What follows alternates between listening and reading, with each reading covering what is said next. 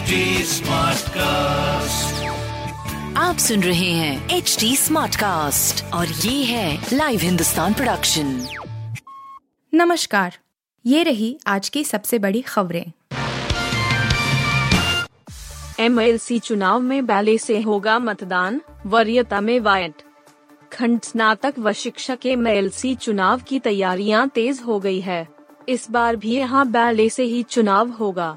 इसके लिए पूरी रूपरेखा बनाई जा रही है। सभी मतदाताओं को वरीयता क्रम से मतदान करना होगा। जितने प्रत्याशी उतनी वरीयता से वोट देना होगा। इसके आधार पर जीत हार का फैसला होगा। कानपुर में अभी तक किसी दल के प्रत्याशी तय नहीं हो सके हैं। मतदाताओं को एक, दो व तीन वरीयता लिखकर मतदान करना होगा। नामांकन खत्म होने के बाद बैलेट छपवाने की प्रक्रिया शुरू होगी। नामांकन कमिश्नर कार्यालय में होगा। त्रिस्तरीय सुरक्षा व्यवस्था होगी। त्रिस्तरीय सुरक्षा घेरा तैयार किया जा रहा है। मतगणना आईटीआई में होगी।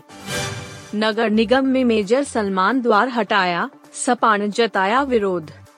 नगर निगम में शहीद मेजर सलमान गेट को उतार कर रख दिया गया है।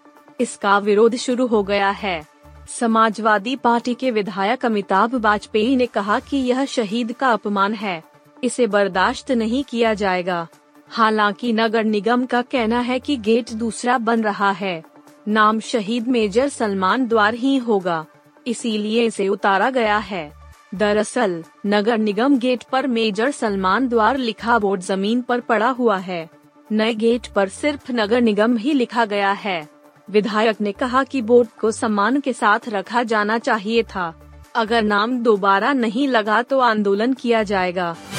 शहर में सर्दी का सितम और बढ़ा, रात का पारा तीन दशमलव छह डिग्री पहुँचा। नव वर्ष के पहले दिन से सर्दी का सितम जारी है।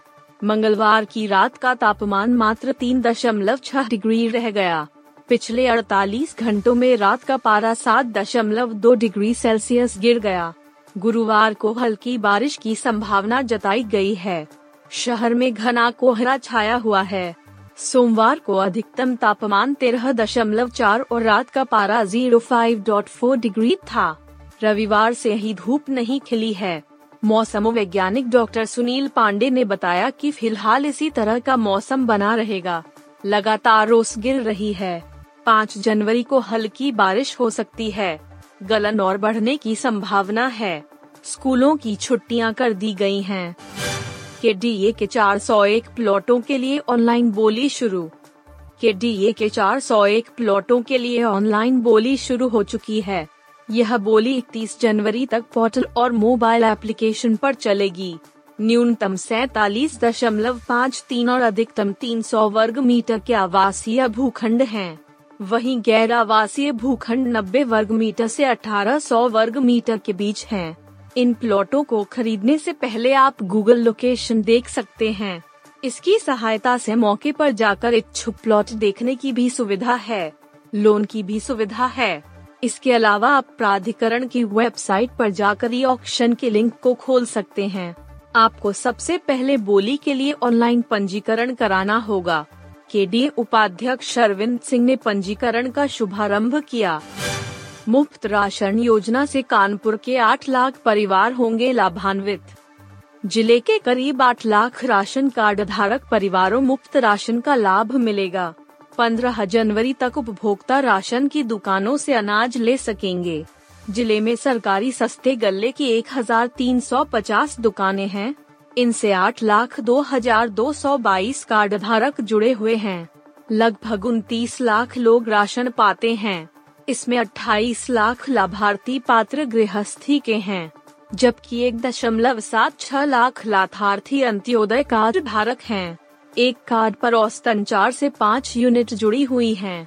अंत्योदय कार्ड धारकों को 35 किलो अनाज मिलेगा इसमें 14 किलो गेहूँ और 21 किलो चावल शामिल है जिला पूर्ति अधिकारी ने बताया कि पात्र गृहस्थी कार्ड धारकों को प्रति यूनिट पाँच किलो अनाज दिया जाएगा।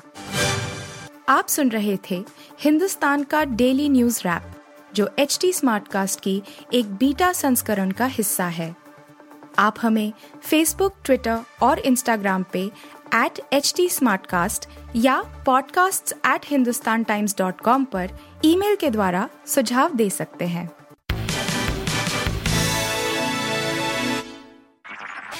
आप सुन रहे हैं एच डी स्मार्ट कास्ट और ये था live Hindustan production smart Smartcast.